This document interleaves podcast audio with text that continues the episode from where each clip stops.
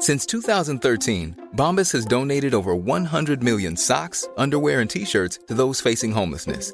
If we counted those on air, this ad would last over 1,157 days. But if we counted the time it takes to make a donation possible, it would take just a few clicks. Because every time you make a purchase, Bombas donates an item to someone who needs it. Go to bombas.com slash ACAST and use code ACAST for 20% off your first purchase. That's bombas.com slash ACAST, code ACAST. My business used to be weighed down by the complexities of in person payments. Then, Tap to Pay on iPhone and Stripe came along and changed everything.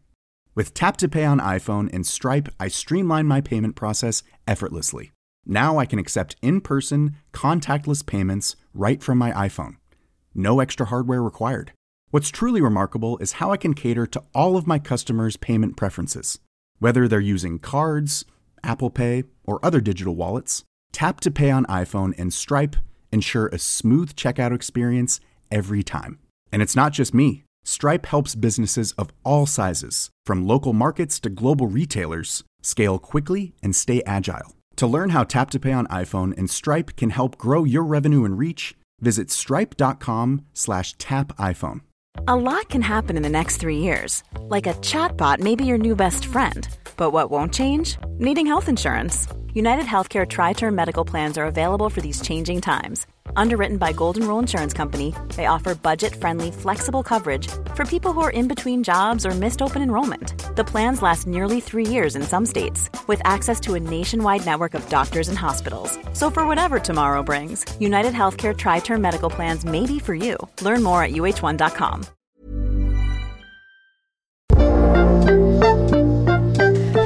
Välkomna till Brott, skratt och tårar med Nina och Silvia. Jag heter Nina Löfgren. Och jag heter Silvia Åkermark.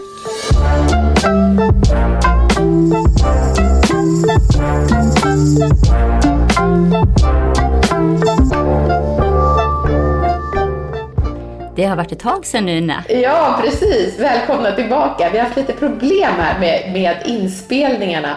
Och vi beklagar att ljudet var så dåligt på, den, på det förra avsnittet. Men nu hoppas vi att ljudet blir bättre. Ja, vi har ju koll på juridik, men teknik är ju inte riktigt vår grej, har det visat sig de här senaste månaderna. Det har varit en utmaning, måste jag säga, för oss, det här med tekniken. Vilket har varit lite frustrerande, men eh, nu i vart fall så sitter jag på en toalett i Cannes. Det funkar inte att sitta i sovrummet, vilket det brukar göra, för att eh, i den här staden så finns det väldigt många med väldigt dyra bilar som låter väldigt mycket, så det brummar väldigt mycket utanför sovrummet. Det är helt sjukt. Alltså folk flyger hit sina bilar från typ Kuwait, Saudiarabien och jag är ganska chockad över det. Men, men, men det har sin skärm den här stan också. Jag älskar att vara här. Men toaletten tror jag funkar bäst idag. Och var sitter du Nina? Jag sitter faktiskt hemma. Nu är jag tillbaka här i huset efter att ha varit ledig i nästan fem veckor. Och det är väldigt, väldigt skönt faktiskt att vara tillbaka och komma in i rutinerna. Barnen börjar skolan imorgon och eller börjar på fritids imorgon och jag börjar jobba. Men du är fortfarande ledig ett tag till.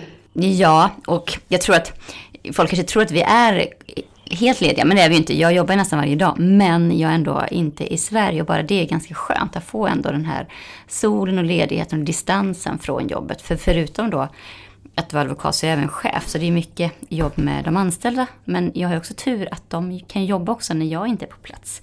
Så den fördelen har jag.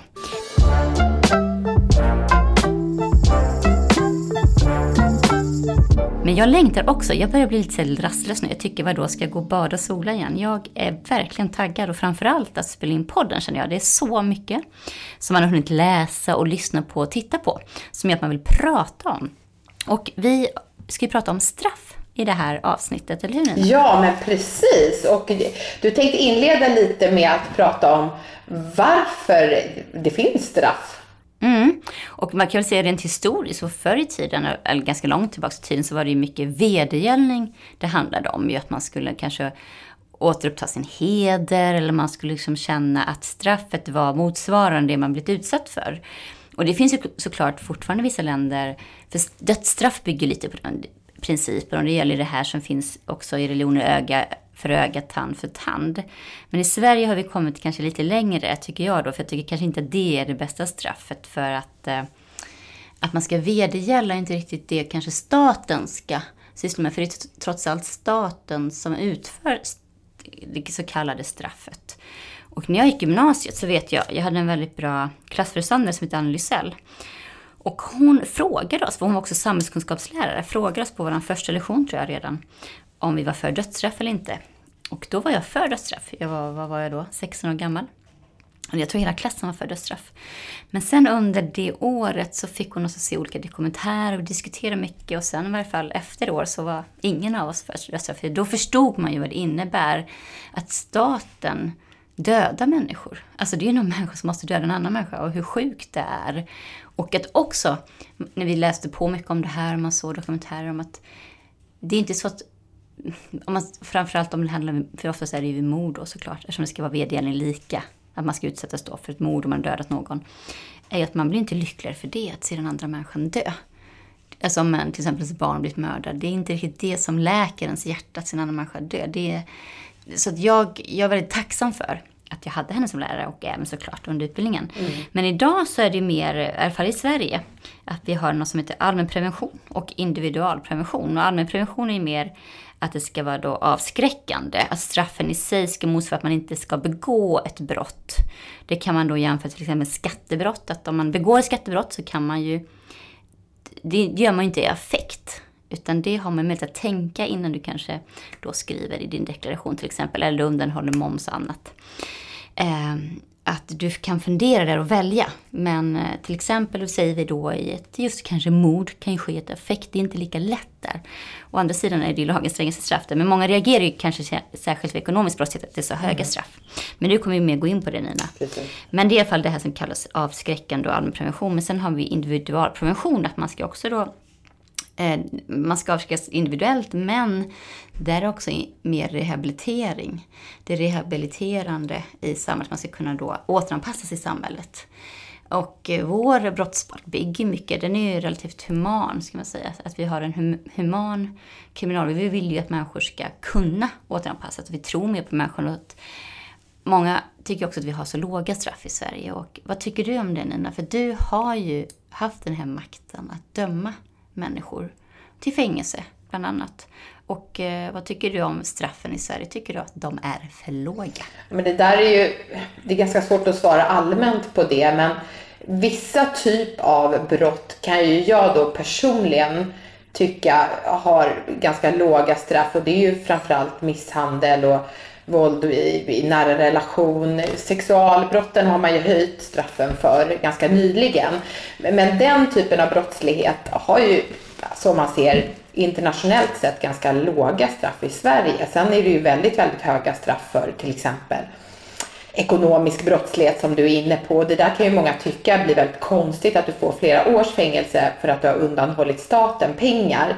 Medan har du nästan har slagit sönder och samman din fru så får du några månaders fängelse för det. Så att, eh, det är klart att eh, det kan man ju tycka då personligen att det blir lite konstigt. Men som domare så eh, är ju, tanken är ju att oavsett var du blir dömd i Sverige så ska du ju få samma typ av straff och oavsett vilken domare då som dömer i målet. Och när man bestämmer ett straff då, då kan man ju säga det att det lägsta, det finns en straffskala för varje brott och det lägsta straffet är då böter och det högsta straffet är livstidsfängelse. Så det är den, vad ska man säga, skalan man har att utgå ifrån. Och då, när man bestämmer straffet så ska man alltid se då vilket straffvärde det här brottet har. Det är det som är utgångspunkten. Eh, och då tittar man på vilken skada och, eller fara och kränkning det här, den, den här gärningen har inneburit. Alltså så att säga hur allvarlig gärningen är och så bestämmer man det här straffvärdet. Och till exempel om det är en misshandel så har det att göra med till exempel då vilken skada brottsoffret har orsakat. Så är det till exempel en stöld, då ser man till eh, det här beloppet på stöldgodsets värde är ganska mycket utgångspunkten. Eh, och sen så brukar man också titta på liknande domar. Alltså, det finns en praxis och det är Högsta domstolen som då har dömt i liknande fall tidigare. Och så tittar man på de domarna och så får man, man får liksom en känsla ungefär vad, vad straffvärdet ligger på. Och det där lär man sig ju så småningom som domare eh, och få den här känslan så att man, man, man på ett ungefär kan bedöma var det ligger.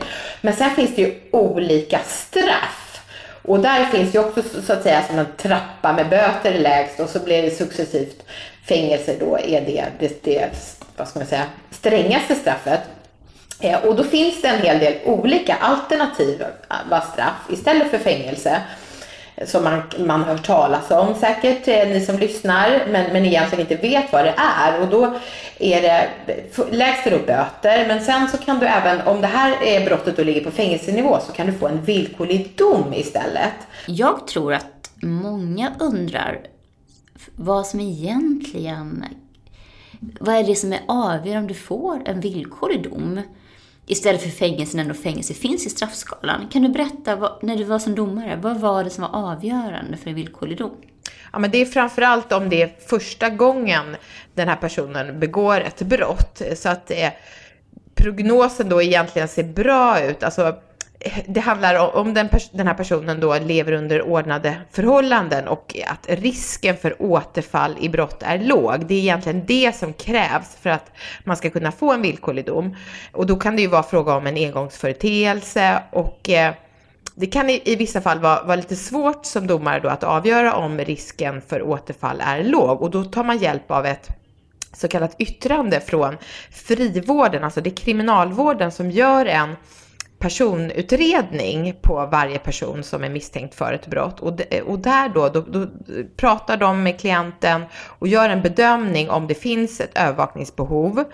Det vill säga alltså om det då finns en risk för återfall. Men om det inte finns det, då skriver de det. Och sen brukar man då som domare också ställa frågor till personen för att försäkra sig om det.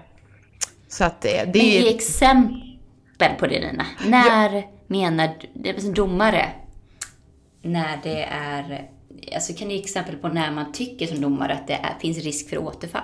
Ja, men det är ju framförallt när det är en person har begått brott vid flera tillfällen, att den återfaller i likartad brottslighet. Och, jo, men vad för brott till exempel? Jo, men det är framförallt... Relationsvåld ja, eller brott, exakt. Eller? Nej, men eh, eh, brott i, i relation, alltså våldsbrottslighet, men det är ju framförallt eh, narkotikabrottslighet och, och brottslighet som är knuten till en missbruksproblematik. För det är ofta det som många eh, många personer som begår brott har ju en missbruksproblematik. Eh, och det är ofta det som leder till att en person har ett övervakningsbehov och alltså att frivården tycker att den här personen bör stå under övervakning och eh, träffa en lekmanövervakare eller en frivårdsinspektör under en tid efter för att man på något sätt ska få, få bukt med den, här, med den här problematiken. Så då kan man också få hjälp med behandling. Men det är en annan typ av påföljd som då kallas skyddstillsyn. Det får man om man har ett övervakningsbehov.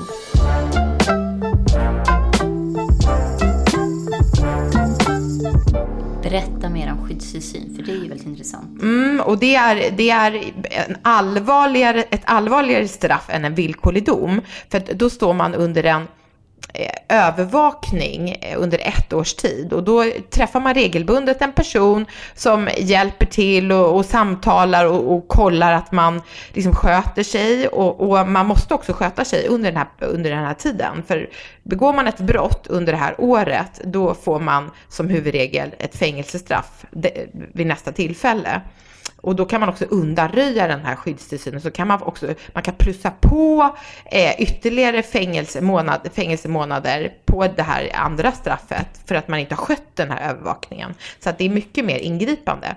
Och den här Vad menar du med undanröjande, sa du nu? ja, men, man, man tar bort den gamla påföljden. Man vill inte att det ska finnas flera påföljder, för den skulle i så fall löpa på. Den, det är en övervakning under ett år, men sen så har man en prövotid under tre år och den löper ju då under tre år. Och då vill man helst inte ha två påföljder om man då andra gången blir dömd eller döms till ett fängelsestraff.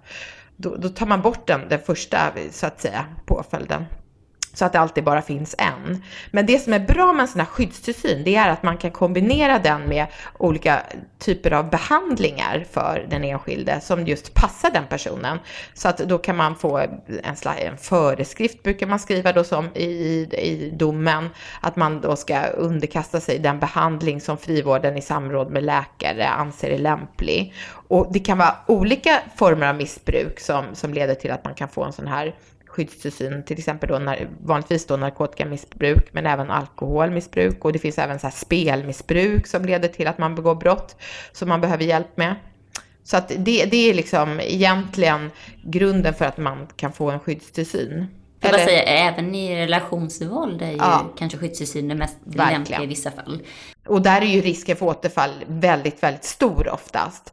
Så att det vill man ju, och, och man kan också göra den här skyddstillsynen mer ingripande med någonting som kallas kontraktsvård och det betyder alltså att man bor på ett behandlingshem som man då ibland då är inlåst på ett behandlingshem så det blir nästan en form av eh, vad ska man säga, fängelsestraff nästan fastän det är fråga om behandling. Eh, för att ibland kan det vara svårt att få en skyddstillsyn och en villkorlig dom när det gäller olika, alltså vissa former av misshandel om den är riktigt allvarlig, då anser man att det, det, är så pass högt artvärde, alltså det är så pass allvarlig form av brott, så man, det räcker inte med att få en sån här frivårdspåföljd. Nej, men jag tycker det är intressant, det vi pratar om också, du vet, grunden för varför vi har straff, till exempel med allmänprevention och individualprevention, att egentligen så är kortare fängelsestraff det är ju ganska värdelöst, både vad gäller allmänprevention och individualprevention, alltså skyddstillsyn om vi nu ser ett samhällsperspektiv, tycker jag ändå är det som skulle vara det bästa för att just förhindra, för att individualprevention handlar mycket om att man inte ska återfalla. Så jag tycker egentligen att vi borde mer döma till skyddstillsyn än vad vi gör till kortare fängelsestraff. För det är det någonstans som får kanske påverkan och ge människor någonstans hopp om att kunna påverka sin situation och vända att du kommer kunna återanpassas, eller vad säger du? För det är fängelset, om man får två månaders fängelse. Nej, nej men jag håller helt med. Och det, så var det ju på 70-talet, så var det ju väldigt mycket sådana strömningar i Sverige, att man ville att, att, att eh, personer då som begick brott skulle få behandling för att man på så sätt skulle eh, minska brottsligheten i samhället. Men det här har ju helt vänt de senaste åren. Nu vill man ju ha högre och längre straff istället. Eh, så att jag, jag håller med om att man, det är helt fel väg att gå egentligen om man nu vill minska eh, på brottsligheten. Men, men, men kan jag bara fråga dig som domare, hur mycket utbildning fick ni egentligen vad det är som händer med en person? Alltså vad hur ser ett fängelse ut? Vad får de för vård? Eller hur är en skyddstillsyn? Vilka, vad är det för behandling där? Alltså hur mycket, rent praktiskt, alltså förstår du? För det är ändå domare som har makten att döma människor till de här straffen. Men hur mycket insikt har domare om hur, vad som sker rent praktiskt? Eller är det bara rent teoretiskt? Nej, men, kunskap egentligen domare har. Ja, men, men det, är väl, det är väl olika för, för, för, varje enskild domare hur mycket kunskap man, kunskap man har om det. Men, men det är klart att man har ju en, ändå en en viss inblick i hur frivården fungerar och även hur kriminalvården fungerar. Det tar, I vart fall jag tog ju, alltså jag såg till att jag fick den kunskapen. Jag, jag besökte själv en anstalt och jag men, hade även besök på, på frivården för att jag ville veta vad de gör. Men det vet jag inte om alla domare gör. För det ingår inte så att säga i själva domarutbildningen så. Eh, och det är klart att det är en brist.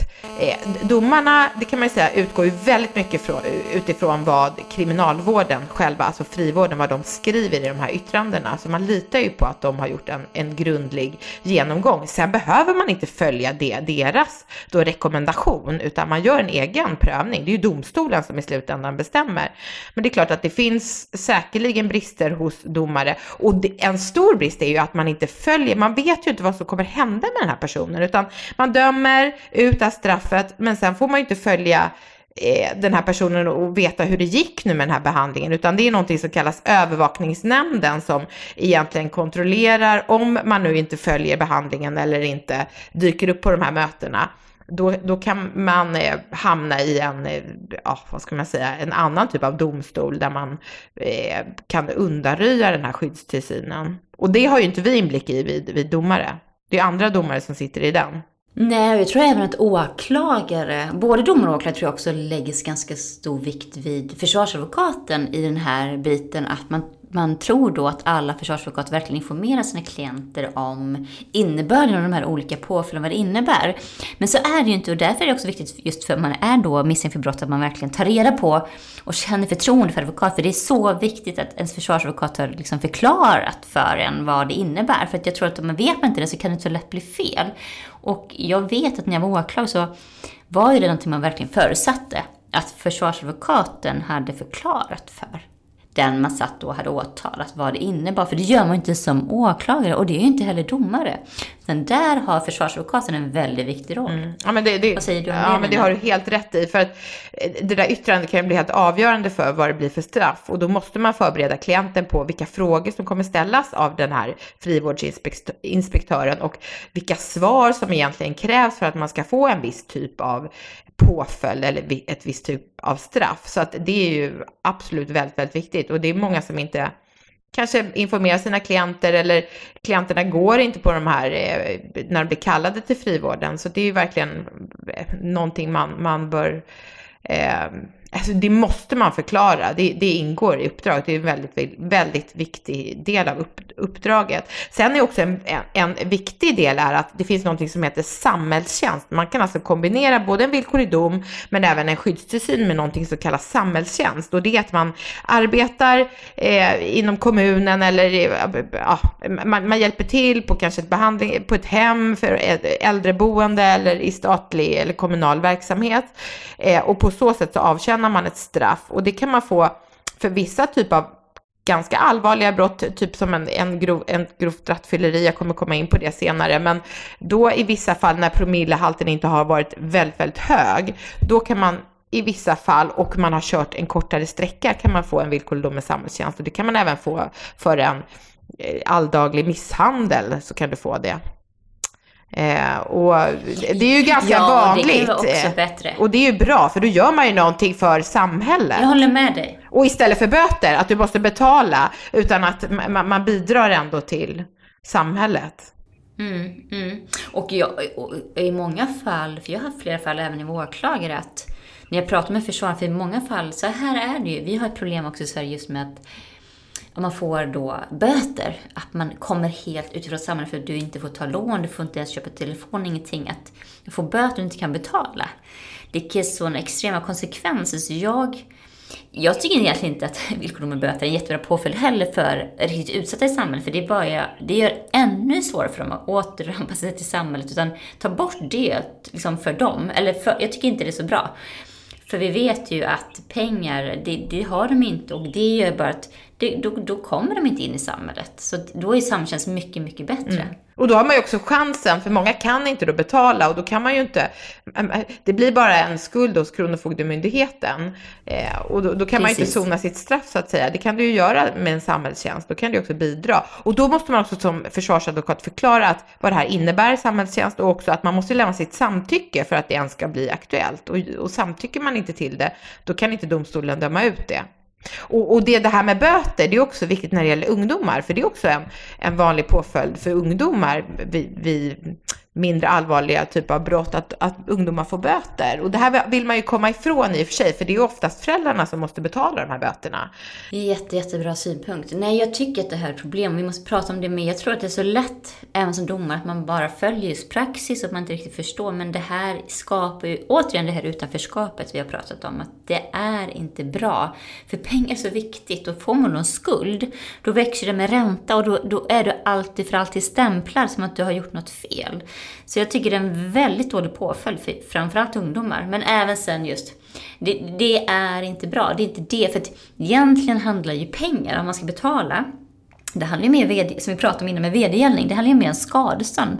Men varför ska man betala pengar till staten för om till exempel begått en misshandel eller stöld? Alltså det tycker jag, det är inte en proportionerlig påföljd. För det skapar mer, alltså det skapar sen ytterligare påföljder, alltså, jag förstår vad jag menar, straff som inte är proportionerligt till själva brottet. Ja, man kanske blir av med lägenheten eller precis, det blir ett annat, en annan typ av konsekvens som egentligen inte har med brottet att göra. Och ofta som du säger, det är ju oftast, man kan ju få ganska mycket i skadestånd också i vissa typer av mål. Eh, så, som de måste... Ja, men och då, då det är en annan sak, för då, mm. då fick man betala kanske på... Men menar, det här är ju någonstans att jag tror att Precis. domare, advokater och åklagare ibland inte tänker på hur mycket pengar, alltså 3000 kronor kan vara enorma pengar för de här människorna. Men det är så rätt att man måste återigen förstå vilka konsekvenser det får för att vi har inte kommit så långt i Sverige idag. Vi tycker någonstans att får du en skuld hos Kronofogden, det, som nästan ingen av oss har haft, då är du körd i ganska många år. Och det är svårt när du ska börja bygga upp ditt liv och du ska skaffa lägenhet och liksom skapa en familj. Det är inte lätt att ha det. Då, då är du liksom, då får du inga lån, du får ingenting. Och då, hur ska du komma in i samhället då? För att du kanske begått en enklare stöld. Är det proportionerligt för det straffet, alltså vad man har begått för brott? Nej, men jag, jag håller helt med dig där verkligen.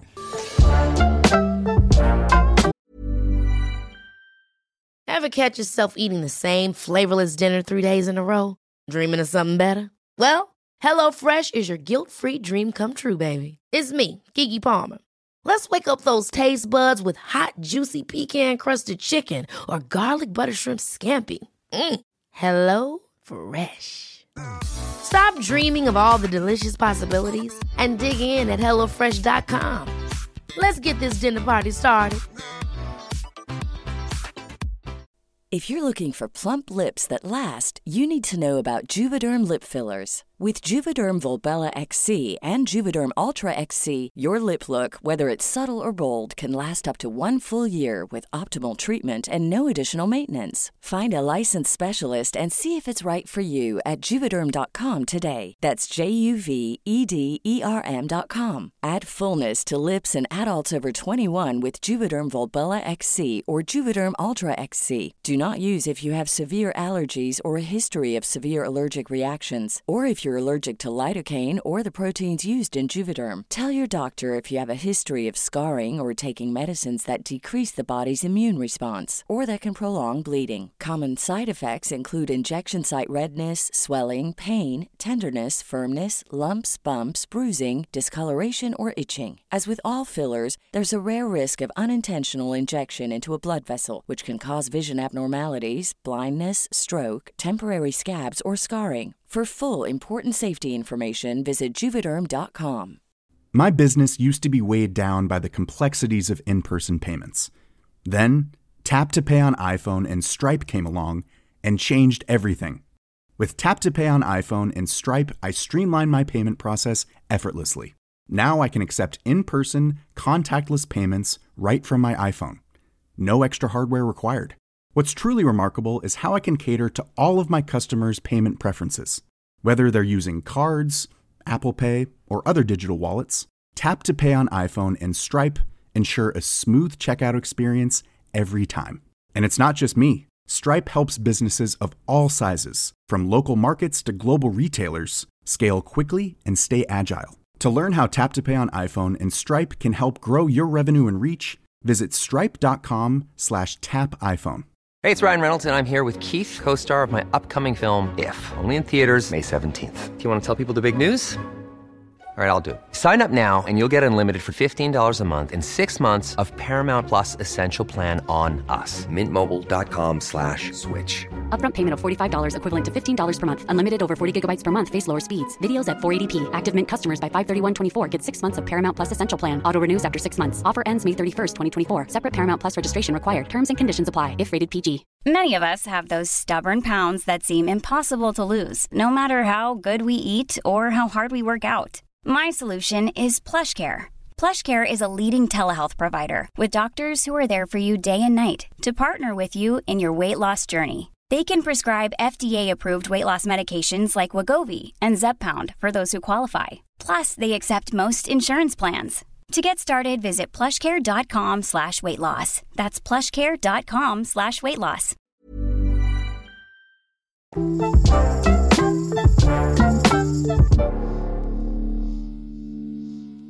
Det är också straffen som påverkar väldigt mycket hur åklagare bedömer när en person ska då frihetsberövas som det heter, till exempel anhållas eller man ska begära en person häktad. För det är nämligen straffens längd, eller vilka straff man får, som är ganska mycket avgörande där. Och därför då är åklagare väldigt styrda av just de här praxis som du också pratar om. Eh, att vad, hur man har dömt tidigare, vad man tror. Och det var ju det som hände i det här ASAP Rocky-målet som har varit en följetong nu i sommar. Där eh, många har ifrågasatt, bland annat Donald Trump, varför han skulle sitta häktad. Men det handlar ju om att, som du tog upp, att misshandel är ett artbrott. Och det var ju ändå uppe på att först var det grov misshandel på grund av att en flaska ska påstås användas och sådär. Vi får se, domen kommer ju snart. Men det gör ju att en åklagare kan ju inte släppa en sån person som inte är svensk medborgare. För att det är så pass högt straffvärde, för att när det är fängelse på den nivån, då ska en person avtjäna det och, och, det innebär att man ska begära personen häktad om man tror att personen kommer lämna landet och inte kommer komma tillbaks för det. Att det handlar om att man inte vill då avtjäna straffet här i Sverige när det ligger på fängelsenivå. Vad som ändå är väldigt bra med vårt system, som jag ändå känner mig stolt över, är att vi är där ändå alla lika inför lagen och här handlar det inte om, som vi ändå varit kritiska mot kanske, att man ibland kan uppleva att man blir annorlunda behandlad man har kanske kommer från ett annat land eller har en annan hudfärg. Men i det här handlar det inte om det för att vi har ju båda så många klienter som kommer från andra länder som sitter för betydligt mindre allvarliga brott, som sitter verkligen häktade längre. Det här gick utredningen snabbt. En månad för den här misshandeln, nästan utredning på 500-600 sidor. Det är på en månad, det går väldigt snabbt för att vara i vårt rättssystem. Men också att man, tror jag, som Donald Trump tror jag, blir så chockad över att man, bara för att man har pengar så kan man inte betala sig från vilken situation som helst. Det går inte. Vi kan inte betala oss. Alltså, faktiskt att behandlas man lika i vårt rättssystem. Vi kan inte påverka domare och åklagare på det sättet. Och det ska vi vara stolta över, för jag tycker det är faktiskt så bra. Sen får vi se när det blir för straff, men det är inte det det handlar om. Men mycket har ju handlat också om att huruvida det är proportionerligt att han då blev frisberövad och häktad på grund av då hans, att han hade massa konserter och mycket pengar han förlorade på det här. Men den debatten växer ju aldrig när det är helt vanliga människor vars liv kanske helt slås i spillror. Det är när man har då utländska medborgare som inte ens kan ringa hem och berätta att de sitter frihetsberövade för de har det så pass dåligt ställt för de får inte ringa mobiltelefoner, ska ringa fast telefon, hur många fast telefoner idag? Så deras familj kanske inte vet vad de är på en och en halv månad. Kanske de som är familjeförsörjare som inte ens skickar pengar så familjen blir vräkt. Men det tas aldrig upp i media, hur proportionellt det är. Så jag reagerar väldigt starkt på att man tog upp det så mycket här. Och det är klart att man alltid ska ta upp den frågan. Och sen tar man upp det här med eh, att det är så lätt att bli häktad i Sverige. Men jag tycker man glömmer lite att vi också är då så beroende av hela tiden straffvärdet. Alltså vilka straff då? Vi kanske mer ska diskutera. Vad är rimligt? Är det liksom rimligheten i straffen? Eftersom vi styrs ändå, både åklagare och domare styrs av det i sina beslut. Så att för mig, det är ju väldigt svårt att säga att vi inte ska häkta en person som är misstänkt för ett allvar, så pass allvarligt brott som mm. det här misshandel är.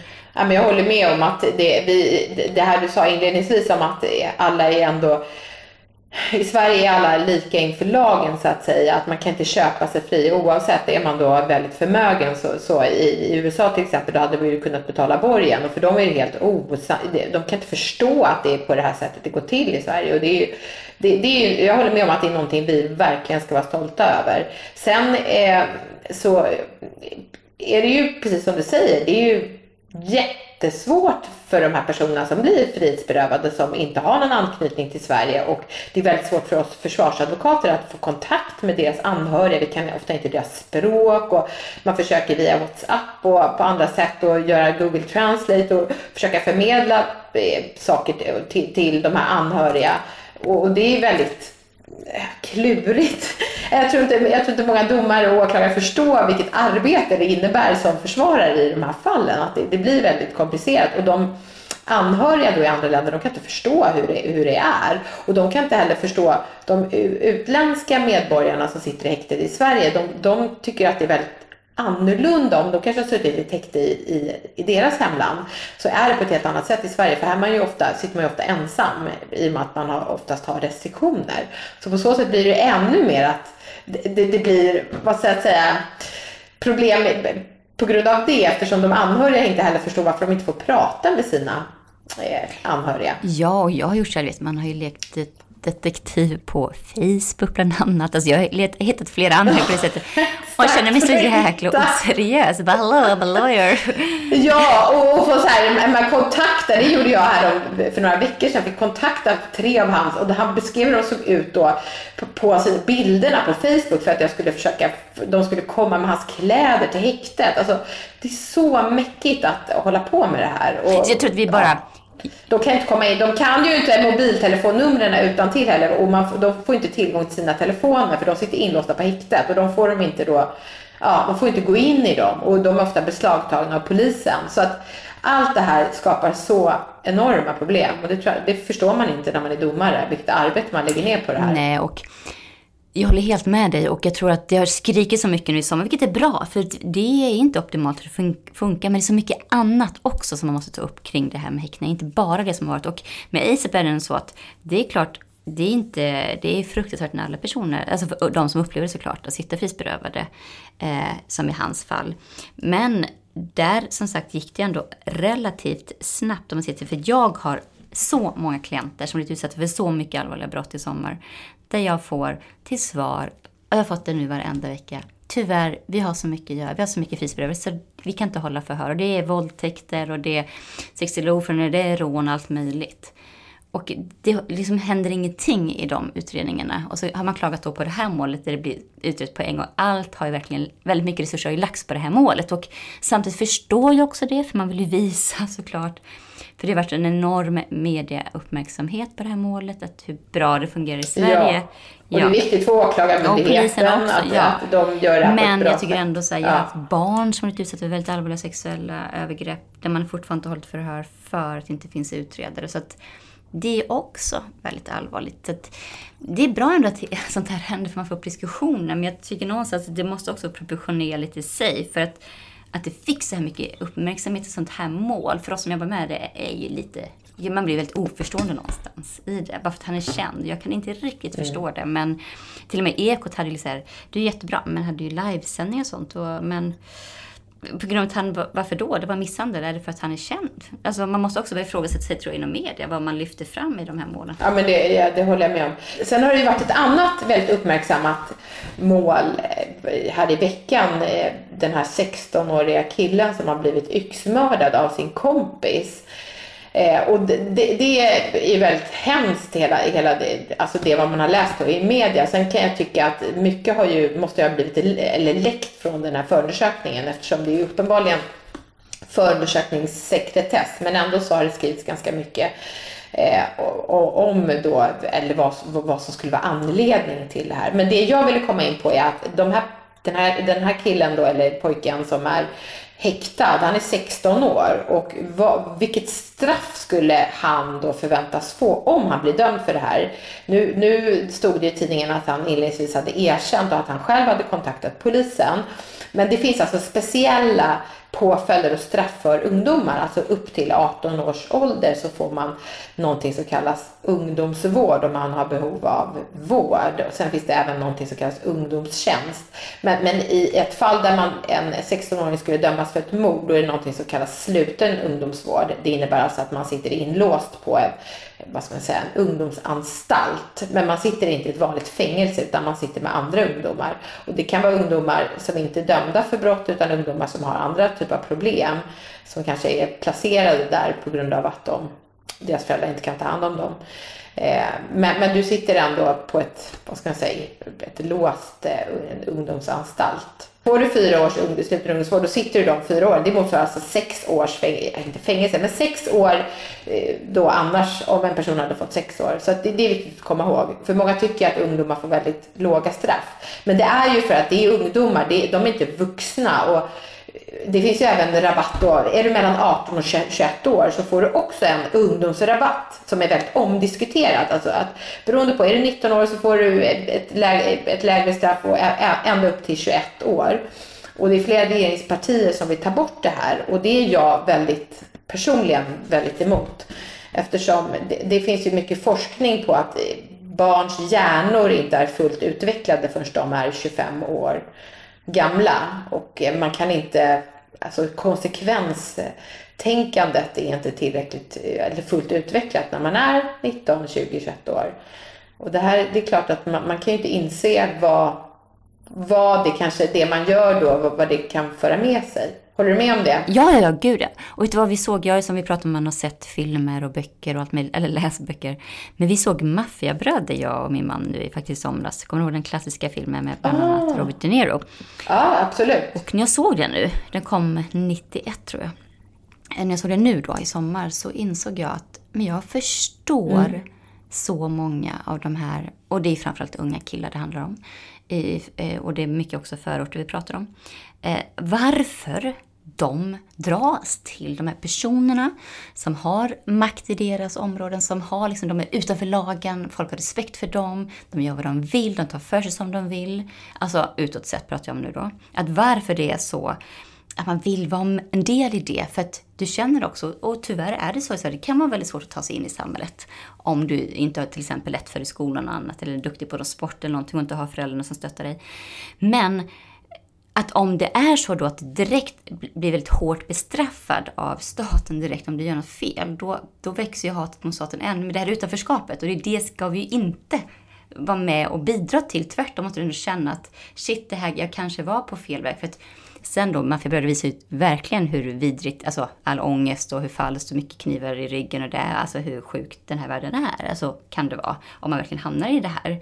Men jag, jag, kan ändå förstå varför man dras till det. Men jag tror också att, att faran med att direkt att drabba de här, för de här ungdomarna, förstå, hur ska de förstå? Som du säger, de har ju inte utvecklat sina hjärnor. Det är inte bara det konsekvensenkelt. De har inte heller förstått liksom eh, var, vad vad det är som är givande i ett liv till exempel. Det vet man inte. Man, då vill man bara vara någon som får respekt. Allt handlar mycket om att få respekt och det får ju de här i de sammanhang de lever. Alltså, det får man även i innerstan om du är till exempel kriminell, fast folk kanske inte förstår det. Men jag förstår vad jag menar. Att, jag tycker att där, därför är det så farligt ja, med, men absolut, och så är det ju. Att, att straffa dem så hårt. För då känner de sig direkt att, men jag, vad var det jag visste väl att jag är utanför. Så jag, nej, jag är inte alls för det där jag tror eh, många vi som jobbar med det här förstår ju att tyvärr straff, det, är, det här är jättesvåra frågor. Det är jättesvårt med straff.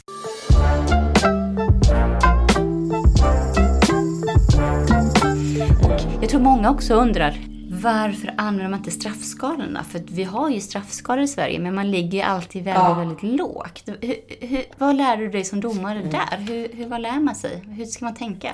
Alltså man har ju hela den här straffskalan att utgå ifrån, men den används ju inte. Det är precis det du säger, utan man får, som jag sa innan också, en känsla för vad det här ungefär ligger på. Och då kan man tycka såklart att det blir väldigt konstigt att Ja, misshandel då, det, det, det ligger man hela tiden i den här lägre delen fastän man skulle kunna få då mycket, mycket högre straff. Eh, så det är klart att det blir konstigt. Men det är ju faktiskt det högsta domstolen som har bestämt. Det är de som är föregångare. Det är de som ändå pekar ut åt oss domare att det är så här ungefär brottet, eller straffet då, det är där det ska ligga. Så att eh, det, det är det man måste utgå ifrån. Sen är det så här att det finns vissa typ av brott som samhället ser mycket mer allvarligt på. De kallas artbrott och det är, det, det, är den typen av brott som är svåra att förebygga och som är svåra att upptäcka. Och det är till exempel då grovt rattfylleri. Okej, nu får du kanske en till tre månaders fängelse för en vanlig grov rattfylla och det kan man tycka är lågt eh, för det är ett väldigt, väldigt allvarligt brott och det, det kan ju också föra med sig väldigt allvarliga konsekvenser. Eh, men där är liksom huvudregeln stark då presumtion för att det ska vara ett fängelsestraff. Sen finns det också just narkotikabrott, brott, eh, och särskilt när det har varit fråga om överlåtelse. Där, det ser samhället och staten då väldigt allvarligt på eftersom narkotikabrotten då för ju med sig väldigt mycket negativa konsekvenser för samhället i stort. Sen också då vissa typer av skattebrott som vi var inne på tidigare. Sen också mened, det är också ett, ett brott som är ganska svårt att eh, upptäcka och svårt att bevisa men som är väldigt, väldigt Alltså det är viktigt att det brottet finns eftersom det, det innebär alltså att man ljuger i en rättegång. Man kanske vill hjälpa en kompis och så ljuger man och det där ser man väldigt, väldigt allvarligt på. Det är huvudregeln att man får fängelse. Man får sex månaders fängelse för det. Så till exempel om man har en man är två kompisar och eh, kompisen är då åtalad för en ja, något mindre allvarligt brott och så ljuger den andra kompisen då för den personens skull. Eh, då, då kanske den personen då riskerar sex månaders fängelse medan den den personen som då begick det ursprungsbrottet kanske riskerar en villkorlig dom. Och det där är väldigt viktigt att komma ihåg. Och det, om, som domare då så, så, säger man ju till om man känner att det här är fråga om en menighetssituation. Och det är väldigt svårt också som försvarare att åberopa de här typen av vittnen när man känner att nej men det här kanske blir en menighetssituation. Då är man ju väldigt tydlig med det som domare, att man förklarar innan att det, det är väldigt viktigt att du, du måste hålla dig till sanningen när du, du hör. Ja, och jag tror att det vi var inne på tidigare, det här med varför det är så höga straff när det är brott just mot staten. För det gäller ju också skattebrott. Eller, för mig är det också någonstans att det handlar om att man ska respektera mm. stat. Man ska respektera en domstol. Man ska, mm. ska respektera rättsväsendet. Att någonstans är det ju väldigt viktigt för att i Sverige har vi väl haft en vana att ha en stark stat. Eftersom vi också har ju ett väldigt stort, eh, vad heter det, socialförsäkringssystem till exempel. Vi, vi lever ju mycket på att vi betalar till exempel mycket skatt. Det är väl därför man fortfarande tycker att man ska då mm. upprätthålla det. Men vad vi varit sämre på i Sverige är ju som du var inledningsvis tog upp det här med varför det är så låga straff just i relationsvåld och kanske brott mot barn och sexualbrott. Alltså sex, sexualbrott mm. är ju mm. relativt högt eh, om man jämför, men kanske ändå inte...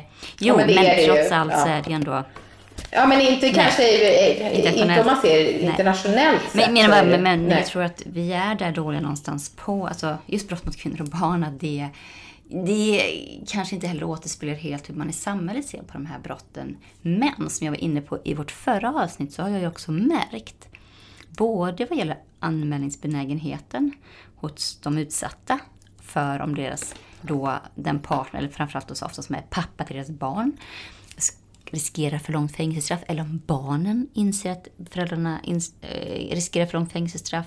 Eller också då sexualbrott, att domare inte vill då döma för långa fängelsestraff. Att det kan bli kontraproduktivt i de här brotten. Äh, för att man då kanske inte anmäler eller man inte vill döma på grund av att man tycker att det är för höga straff. Men jag kanske inte heller tycker att man som lagstiftare ska ta för mycket hänsyn till de aspekterna trots att jag ofta företräder brottsoffer. Men det är en jättesvår balansgång där. Hur mycket man faktiskt som lagstiftare ska ta hänsyn till de aspekterna. För det är en väldigt intressant aspekt. För att nu när jag var i Schweiz och tog upp det här med samtyckeslagstiftningen med olika riksdagsledamöter och även en chef för straffrättsenheten på justitiedepartementet, tog, hon tog upp den och även de tog upp det. Det finns inte en risk för att det blir så att man då inte kanske anmäler sin man då för våldtäkt bland annat för man inser att de riskerar för högt, att det är så höga straff. Och det har jag ju sett, så det är ändå en viktig fråga att diskutera. Men frågan är som sagt, ska man ändå ta hänsyn till det? För någonstans ska det väl ändå återspegla hur allvarligt brottet är. Jag vet inte, vad är viktigast? Alltså, mm, för man är inte heller... Absolut. Vi upplever ja, ofta att vi är socialtjänstens förlängda arm. Som, som åklagare mm. gjorde det, jag vet att du som domare gjorde det och det gör man även som försvarsadvokat när man är det så det, det, är ju och är det vår roll. Men jag tror att alla vi tar ändå den rollen. Men jag tror att vi måste börja diskutera vårt påföljdssystem mycket mer än vad vi gör. För jag tror inte riktigt det uppfyller det vi vill. Och har blivit lite fel om ändå två tredjedelar sitter, alltså bara alltså mindre än tre månader i våra fängelser. Det, det är inte det som kommer förhindra brottslighet, tror jag. Alltså det är inte så vi vill. Jag tror inte det är det som skapar ett bättre samhälle på det sättet just nu. Men jag tror vi bara, alla som jobbar inne i det, är någonstans så indoktrinerade och hjärntvättade med att vi ifrågasätter inte så mycket. Jag kan ibland sakna som engelska eller amerikanska domare, när de är lite mer, de vågar typ svänga lite mer och vill verkligen markera ibland. Men då kan ju det strida mot legalitetsprincipen. För jag tycker också en viktig aspekt att ta upp det här med våra straff och så är ju att det finns ju såklart FN har konventioner, vi har Europarådet, Europadomstolen. Alltså vi har ju mycket internationell lagstiftning om det här. För vi vill ju att världen ska bli en bättre plats. Och det är inte så att Sverige kan egentligen lagstifta om vilka straff som helst. Utan vi vill ju följa de konventioner som finns. Bland annat då att vi inte har tortyr till exempel. Vi inte, och vi har inte straffarbete som fanns förut. Och vi har inte stening och sånt som finns i andra länder. Så någonstans så, så det är inte bara så att vi, vi är ute och cyklar utan vi försöker ändå någonstans följa det många demokratier, alltså liknande. Eh, eller hur? Ja men absolut. Men sen har vi också det här livs, livstidsstraffet som är man får ändå känslan av att många tycker att ja men man döms ju inte till några långa straff i Sverige ändå, man blir släppt på en gång. Det är ju ofta det man får höra. Men ett livstidsstraff, det är ju ett, ett det är ett fängelsestraff på obestämd tid. Alltså du vet inte hur många år du kommer sitta i fängelse när du får ett sådant straff. Du får efter en viss tid då ansöka om att få det här straffet omvandlat till ett tidsbestämt straff. Men det kan gå väldigt, väldigt lång tid innan du kan ansöka om det. Och för att få ett tidsbestämt straff så krävs det att risken för återfall är låg. Och det där behöver ju inte, det är inte alla det, det går igenom efter väldigt lång tid. Vi har till exempel då den här Mattias Flink, han som eh, sköt ihjäl. Det var sju personer som dog Just i Falun. Det, tre skadades tror jag. För, ja. mm. jag vet, ja, precis. Jag minns inte exakt vilket år det var. Men han var i alla fall han, han fick livstidsfängelse. Han var 24 år gammal då när det här eh, hände. Och han, satt, han fick då 30, sen då när det omvandlades då blev det 30 års fängelse fick han. Och då blir han villkorligt frigiven efter två tredjedelar. Så att han fick sitta 20 år i fängelse. Så att han kom alltså ut när han var 44 år gammal. Så 20 år satt han. Ja, Men det finns en person som har suttit längre. Och hur länge han satt, mm. det kommer vi berätta mer i nästa avsnitt. För då kommer vi mer prata just om livstidsstraffet som jag tror många är väldigt eh, fundersamma över och tror att det pratas ofta om att man kan inte alls sitta länge, man sitter inte mer typ än 15 år. Men det stämmer ju inte som du är inne på nu. Så kul att ni, ni är tillbaka och lyssnar här efter vårt sommaruppehåll. Jätteroligt. Och vill förkovra er mer om straffen i Sverige. Så vi hörs nästa vecka. Precis. Hej då! Tack, hej.